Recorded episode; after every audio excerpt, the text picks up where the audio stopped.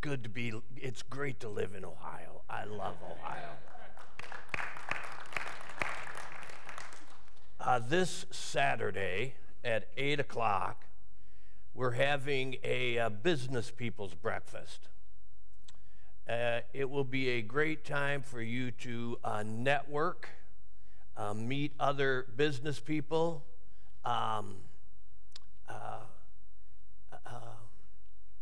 and uh, the ladies who make the breakfast uh, hit home runs every single time.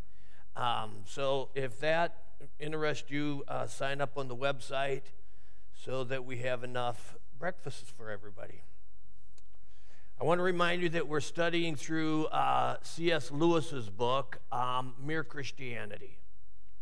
It is a uh, it's a classic in um, in um, Christian religion. We have some copies out there if you'd like to get a copy. Uh, I think it's worth the time it takes to read it. Our dear Heavenly Father,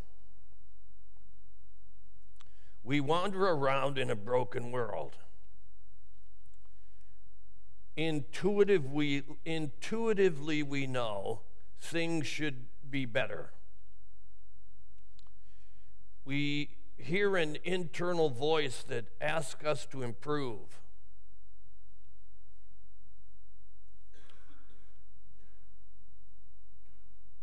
But as we live, we find that often the world is more broken than our ability to fix. And so we look beyond ourselves and we look to your great answer, Jesus Christ. Pray that we can see Christ in a new way this morning. And as we see him in a new way, uh, he would do his best work in us. And uh, we would become more and more like who you created us to be. And I ask this in Christ's name, amen. I read an article recently that uh, um, archaeologists are um, restudying a, um, an artifact, and um, it's called a false door. It came out of a tomb in uh, Egypt, and they put these false doors in uh, for two reasons. Uh, one was to throw off grave robbers. Um, and the second one was more mystical. They believed that the soul that was buried in that tomb could go through this false door and um, um, wander about. Uh, so uh, uh they've found quite a few of these false doors. This one is particularly interesting because the people who are studying it say it's been um, retouched. They believe that it was originally made um, for a man, but um, uh, it was repurposed and recut, and it was made for a woman named uh, Hemi Ra. And uh, uh, they've studied the stone real uh, carefully, and uh, they can actually uh, uh, identify the places that it's been recut so it works for her instead of the original owner. Which, if you've read anything about Egypt, you know is not uncommon. The Egyptians were ultimate um, um, um, cancel culture. Uh, it wasn't uncommon for people who came after you to chisel your name off of stuff and put their name on it. And uh, that's what the scholars believe has happened with this stone. Um, in some ways, the same thing has happened to Christianity.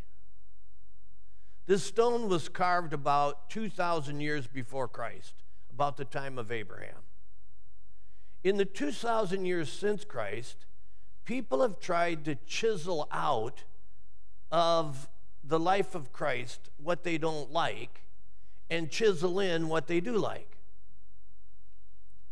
Uh, in fact, you can find people today who call themselves Christians and might even teach at religious institutions, and they don't believe in the deity of Jesus Christ.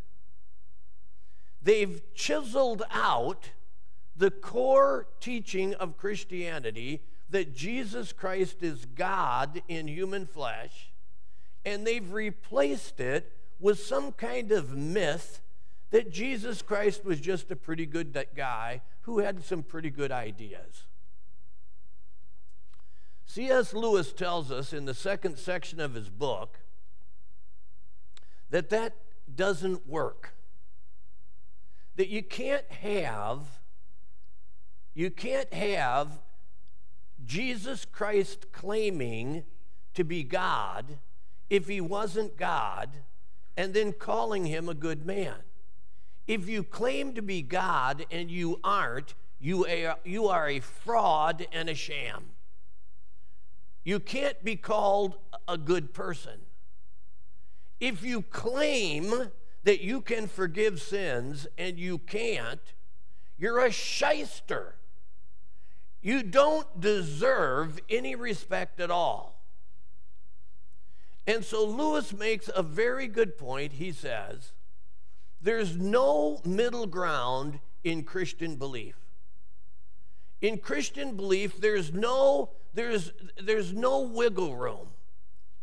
Either we believe that Jesus Christ is who the Gospels say he is, or we're forced to believe that Jesus Christ was uh, a charlatan, a, a, a trickster, a, a man who pulls scams on people.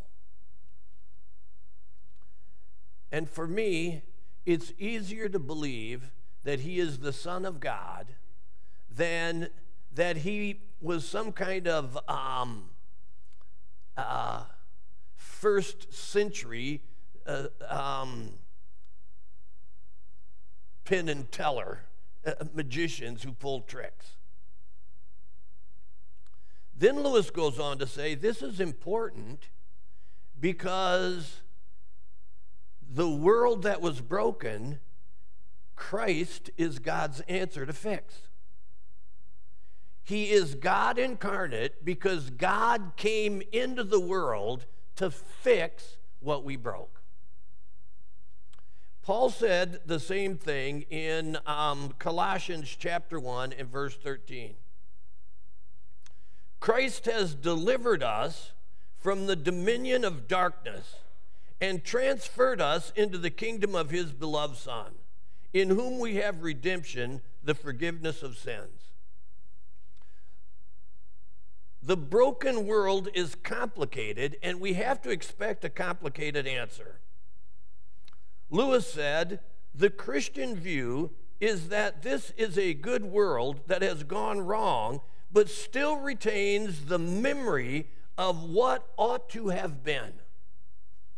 Okay, I want to say again Christianity is a thinking religion. And because the problem is complicated, the answer has to be complicated. There, there isn't a simple answer for the broken world,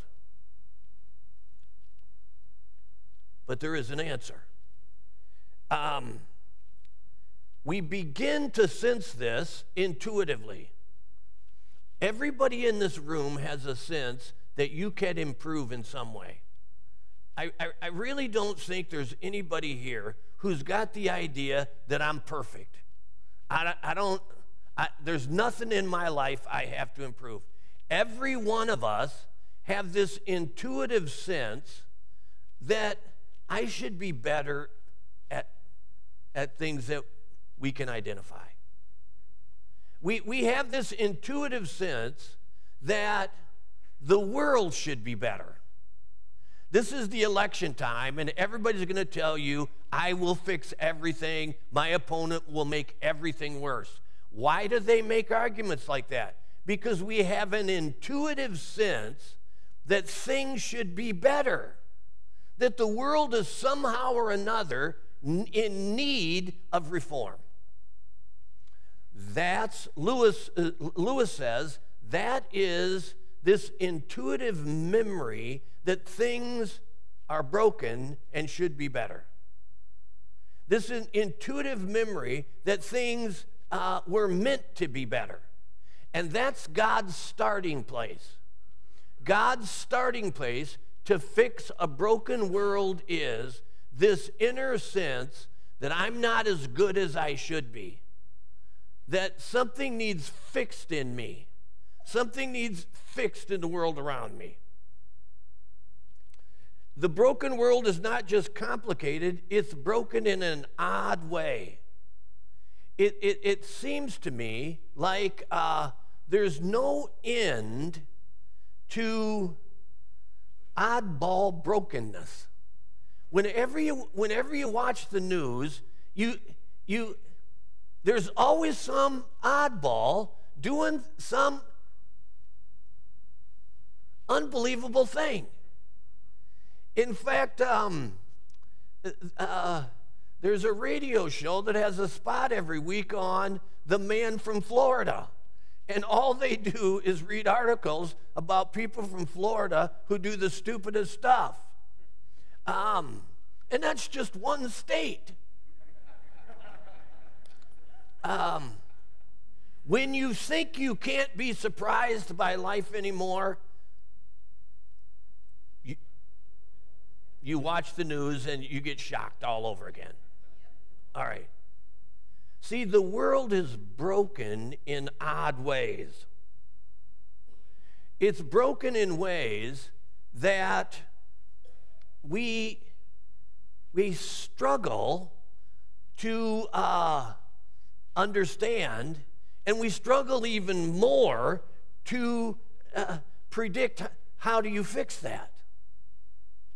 Lewis says Christianity offers a solution that no one else would have come up with that no one could have, no one else could have come up with if you compare christianity to all other religions here's what you're going to find that is uniquely different only christianity offers redemption freely only in christianity does god give you healing for the broken world. In every other religion, you got to do something to earn it.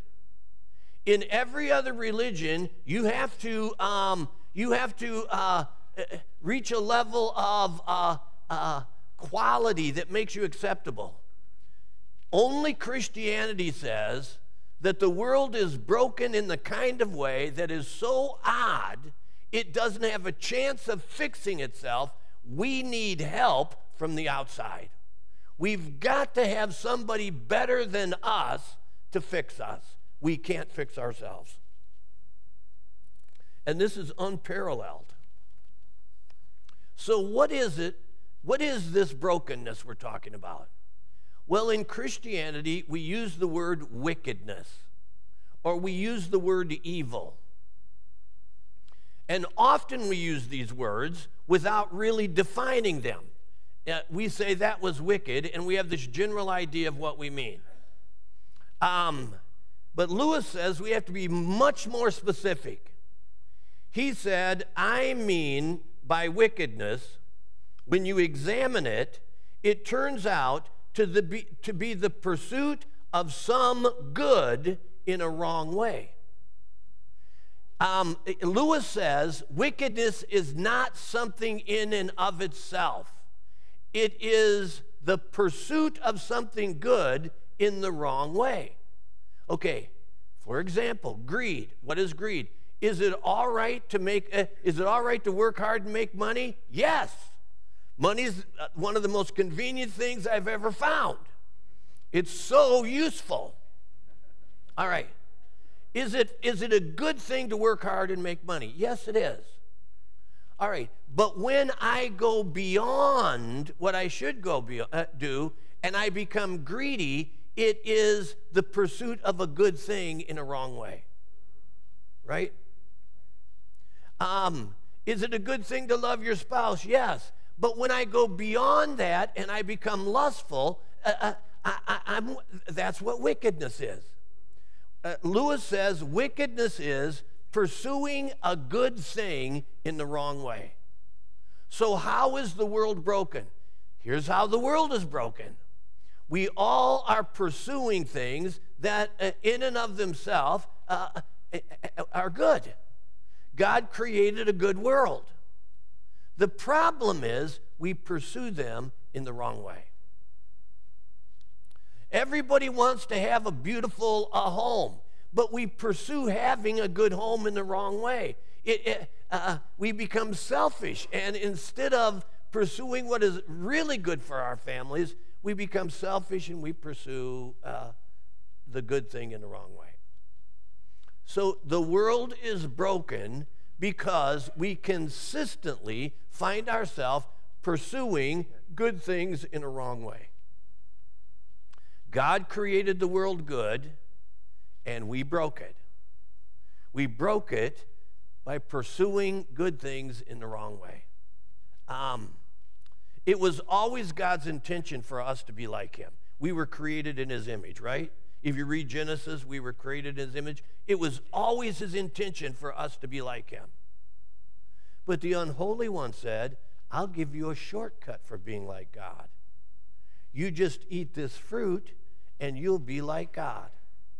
The original sin is man pursuing a good thing in a wrong way.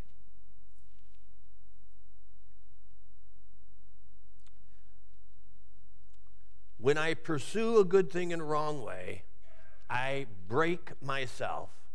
I become wicked. And the problem is, my soul wasn't designed to live that way.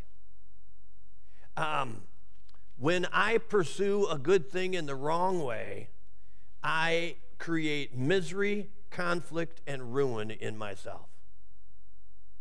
And the very joy that I want to have in life and I sense that I should have, I ruin by wickedness. Listen what Lewis said God designed the human machine to run on himself. He Himself is the fuel of our spirits. We were designed to burn God, or um, He is the food of our spirits. We were designed to feed on God. There is no other source. When I act wickedly, I'm trying to satisfy my soul with something my soul was never designed to consume. Do you see? I believe uh, you've heard me say, you can eat roadkill, but it's going to make you sick. I, uh, you can put barbecue it, put Old Bay on it. I mean, you can you can you can do anything you want to it, but you were not designed to eat roadkill, and it will make you sick. The same thing is true of our souls. My soul wasn't designed for sin. My soul wasn't designed for, for wickedness. And uh, I, can, I can do the wrong thing and I can act wickedly, but it ruins my soul. And I experience the result in the soul sickness of misery, of, of conflict, of, of disappointment, and, and, and all the other miseries of the world.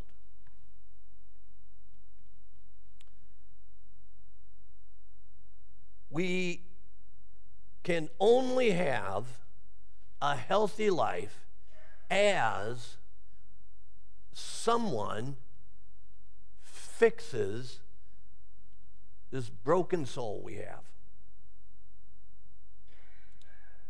And that's where the message of Jesus Christ comes in. Christianity says to the world, we all know the place is broken. Christianity says to the individual soul, you know things are not the way they should be. And then Christianity says, we're not like every other religion. This is not a self help religion. We are very different. We say we are broken beyond what we can fix ourselves. We have to have help, and God has given us that help Himself. God Himself came into a world where man was pursuing good things in a wrong way, and He fixed us. Paul goes on to say in Colossians, Who is it that came into the world? Christ is the image of the invisible God, the firstborn of all creation. For by him all things were created, in heaven and on earth, visible and invisible, whether thrones or dominions or rulers or authorities. All things were created through him and for him. He is before all things, and in him all things hold together. What is God's answer to a broken world? Jesus Christ. Who exactly is Jesus Christ? It matters. I can't create my own Christ. I can't read the Gospels and say, Ooh, I like this about Jesus. I'm putting it in. I don't like this about Jesus. I'm taking it out. Some of you who have read uh, biographies of Thomas Jefferson, you know that he took the New Testament, he took the Gospels, and he cut out everything he didn't like about Jesus, and he pasted the rest of it into a, a book, and that's what he called his gospel. His gospel was deleting everything he didn't like in the Gospels about Jesus, taking the rest of it, pasting it into a book, and that's what he called uh, uh, the Jefferson Gospels. Um, many people don't actually do it on paper, but many people do it in their life. I like this about Jesus. Uh, Ricky Bobby, I like the baby Jesus best. Um, uh, uh, we take what we like about Christ, and somehow or another, we uh, we suppress the rest. And it doesn't work, church. You don't have God incarnate, you have an idol that you've created. You don't have God incarnate, you have a myth that you manufactured. Listen what Lewis says. We can't be neutral about Christ. Either this man was and is the Son of God or else a madman or something worse. You can shut him up for a fool. You can spit on him and kill him as a demon, or you can fall at his feet and call him Lord and God. But let us not come with any patronizing nonsense about his being a great human teacher. Church, there's no in between. We have God in the flesh or we have an impostor. I believe what Paul said about Christ is absolutely right. So let's look at it and make sure it's how we are defining Christ for ourselves today. The very first thing he said is Christ is the icon of the invisible God. Um, Christ is the visible representation of the invisible God. God, in his essence, is a spirit, and no one has ever seen him or will see him. Um, sight is an issue of matter and light. The spirit world is not made of matter and light. The essence of God is not visible. But God became a person and people saw him. When Jesus stood by the hillside in Galilee and 5,000 people gathered there and he fed them, those 5,000 people saw the Lord God Almighty in a human life. Do you get that? When Peter ate fish with Jesus by the seashore, he saw the Lord God Almighty in human flesh. Philip once said to Jesus, Just show us the Father and we'll be satisfied. And Jesus said to him, What's wrong with you? How long have I been with you eh, that you say, Show us the Father? If you've seen me, you've seen the Father. Christianity believes that when people saw Jesus Christ walking on the earth, we saw the living God, the Lord God Almighty, in a human form. He is capable of being the answer to the broken world because he is the infinite God in a human form. The second thing that Paul, that Paul says is he's the firstborn of all creation. With your permission, I'd like to say we need to think instead of firstborn because we don't think in, in primogeniture the way the ancient world does. Uh, would you be good with the word prototype? He is the prototype of all creation. Do you want to know what things are supposed to look like? Christ is the prototype. Do you want to know what humanity was supposed to be? Christ is the prototype. Do you want to know what thinking right looks like? Christ is the prototype. You want to, you want to know how to treat people? Christ is the prototype. Christianity teaches us that God didn't leave us guessing about the broken world. He said, if you have any questions, compare everything to Christ. He is the living example of what things are supposed to be.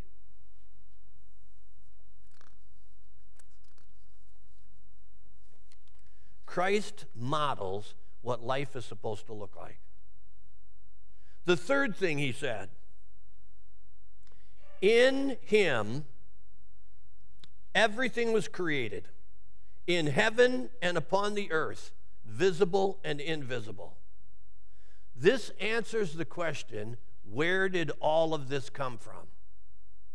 All right. Um, we are we're allowed to ask hard questions and we're allowed to discuss them. Listen, um, I'm not talking about how it happened, I'm talking about what caused it to happen. The first cause of everything is Christ. Do you hear what John says in the gospel? Um, all things were made by him, and without him was not anything made that was made. Christianity believes that the first cause of the universe is Jesus Christ. Jesus Christ is the cosmic designer. The universe is what it is because of Christ's creative genius. Did he, did he create matter? Did he create space? Did he create uh, physical laws? Yes. And those things have all molded how we see things today. But Christianity, uh, Christianity cannot give an inch that the first cause of everything is Jesus Christ. We will not give the Creator's world away to somebody else. Christ didn't just create the, the visible universe, He created the realm of the invisible world. We believe that there are two realms this physical material realm, and then there is a spiritual realm. We don't know much about the spiritual realm. Uh, the Bible talks about it, but it rarely explains it. But we do know that whatever that spiritual realm is, Christ is the designer of that also. Everywhere you look, you see the design of Jesus Christ. That is a core belief for Christianity. Okay, why is he so competent to be able to fix a broken world? Because he's the one who designed it. Who do you want to fix what's broken? The person who designed it or the person who doesn't have any idea where it came from? I'd rather have the designer working on the fix than have Billy Baru come show up with uh, whatever oddball he has idea about how to fix the world. The fourth thing it says all through him um, and unto him. Everything is not only through Christ, but it's for Christ. You see, this is the idea that the Creator created everything with a purpose. Um, I, um, I read one of um, Stephen Jay Gould's books, and in this book, he talks about a wasp. And this wasp has um, uh, a unique um, life cycle. This wasp uh, lays its eggs inside caterpillars. And when the uh, egg hatches, the wasp larvae um, uh, survives by eating the caterpillar from the inside out. And uh, Stephen Jay Gould made an argument um, if God is good, how could he, how could he create such an ugly thing and, um, and, uh, and say it's good? Um, it strikes me odd is a, is a caterpillar, is a wasp larva eating a, a caterpillar any worse than a lion eating a gazelle? I mean, really. Uh, how, how do we compare that one is, one is unnatural and not good and the other is natural and good? So, my first answer is uh, uh, it's a pretty random way to decide this proves God isn't good because a wasp larva eats a, a, a caterpillar. All right. The second thing I want to say is uh, after all the science that we've come up with, we still don't understand the unique balance of the ecosystem. We don't, we don't understand the unique balance of the ecosystem. We've learned some things the pretty hard way. We said wolves shouldn't be around. We got rid of all the wolves out of Yellowstone, and that was a disaster. And it was such a disaster, they had to go to Canada to get wolves and reintroduce them to the park because they serve an important purpose in the park. Um, all right. In all of our understanding, we still don't understand the delicate balance of the ecosystem. And because we don't understand, we end up making statements like, this is meaningless, this, this, is, this, is, uh, uh this shouldn't be like this. Here's, here's what I want to say the designer has a purpose for everything in the system. Church, if I don't understand that, it doesn't mean that it's not true. It just simply means the designer gets it a whole lot better than I get it.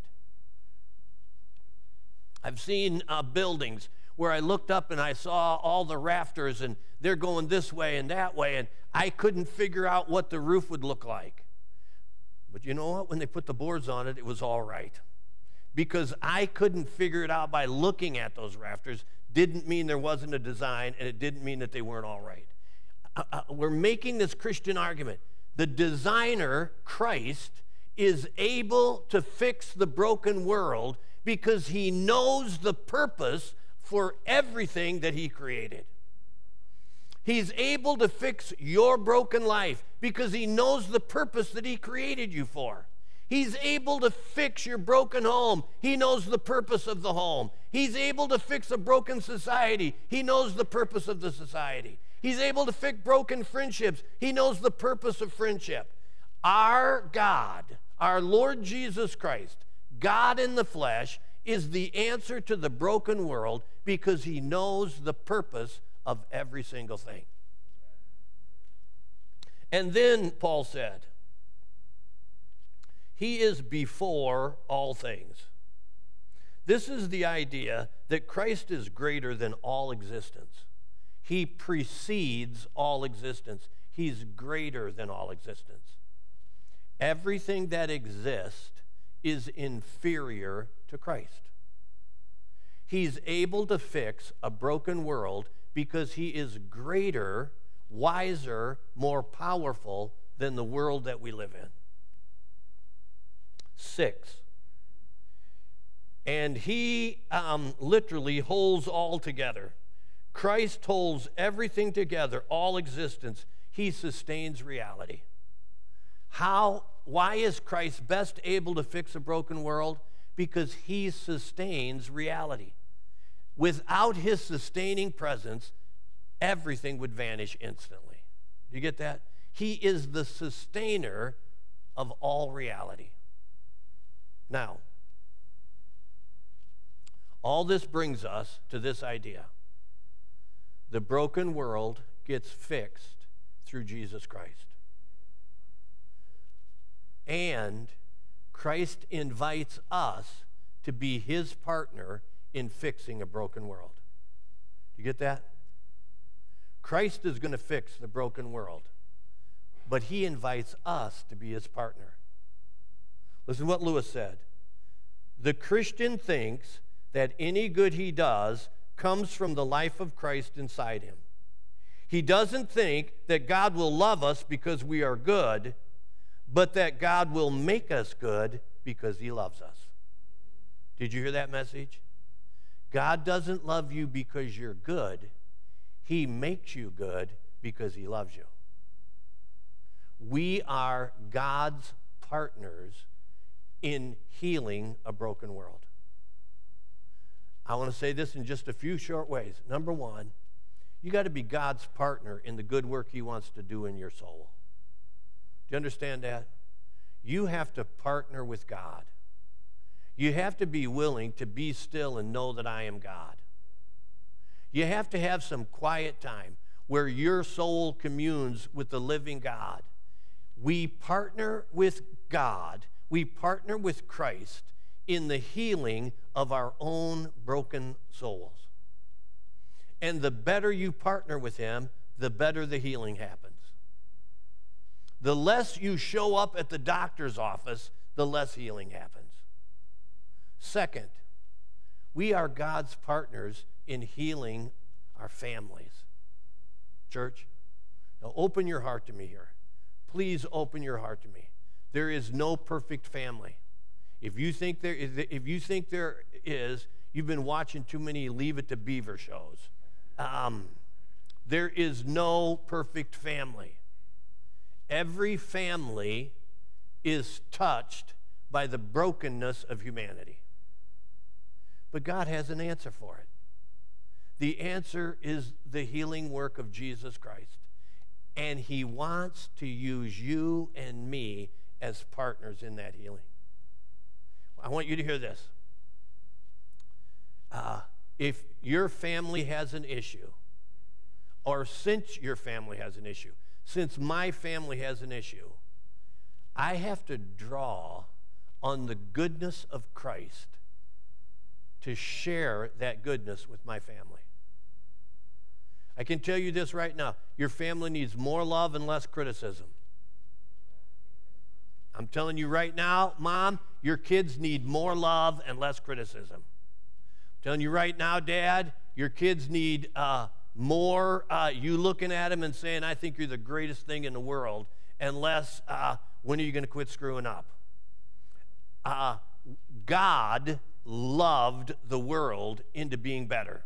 For God so loved the world. If we're going to make better homes, it starts with love. You hear it? If we're to make better homes, we have to let the forgiveness of God flow through us. And the best thing some of you could do is forgive. The very best thing some of you could do is forgive. Sharon and I were talking about this yesterday. Um, God makes the world better when we forgive others. God makes the world better when He forgives us, church. We are God's partner in healing, in healing whatever's broken in our families. Um, we're God's partner in healing whatever's broken at church. This church isn't perfect. Um, if everybody else here is, I'm not. Uh, I, God has work to do in me. Uh, I want. I am fully aware that I need to be a better man. Church, God heals what's broken at church through us. You get it? There's something you don't like about church. Maybe God wants you to heal it. Maybe He wants you to be gracious. Maybe He wants you to be helpful. Maybe He wants you to serve. Maybe you are God's partner in healing the thing that you find yourself complaining about all the time. Church, can you hear me? We are God's partners in healing whatever's broken at church. You're God's partner to heal whatever's broken at work. Our workplaces are messed up, and we can be part of the problem or we can be God's partner in the solution. And we bring the grace of Jesus Christ to bear in the workplace. Don't tell me I'm not allowed to talk about religion. You don't have to talk about religion, you just have to live it, church. I,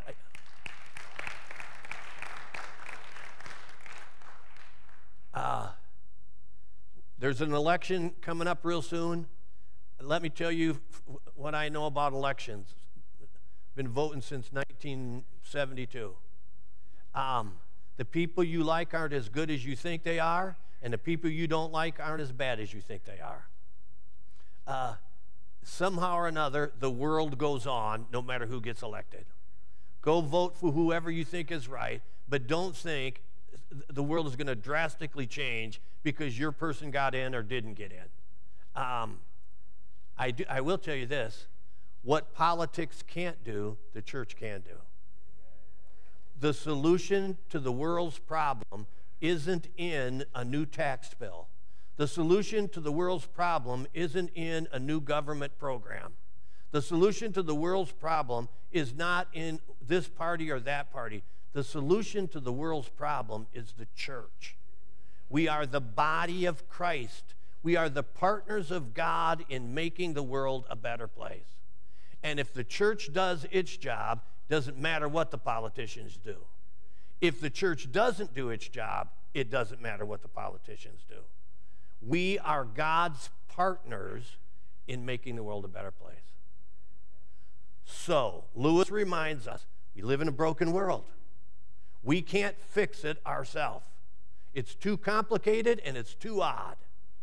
But God came as a man and did what we couldn't do for ourselves. And now he says to us, I'm going to fix you, and I'm asking you to be my partner as we make the world what I created it and designed it to be. Our dear Heavenly Father, I ask that this reality would be persuasive to us. I ask that somehow or another we might be able to see the world as you see it. And we might find in you the strength, the grace, the wisdom, the goodness to be a good partner in healing what's wounded in ourselves, in our homes, in our church, in our businesses, and in our world. And then I pray, because you deserve it, that you would receive all the glory both now and forever.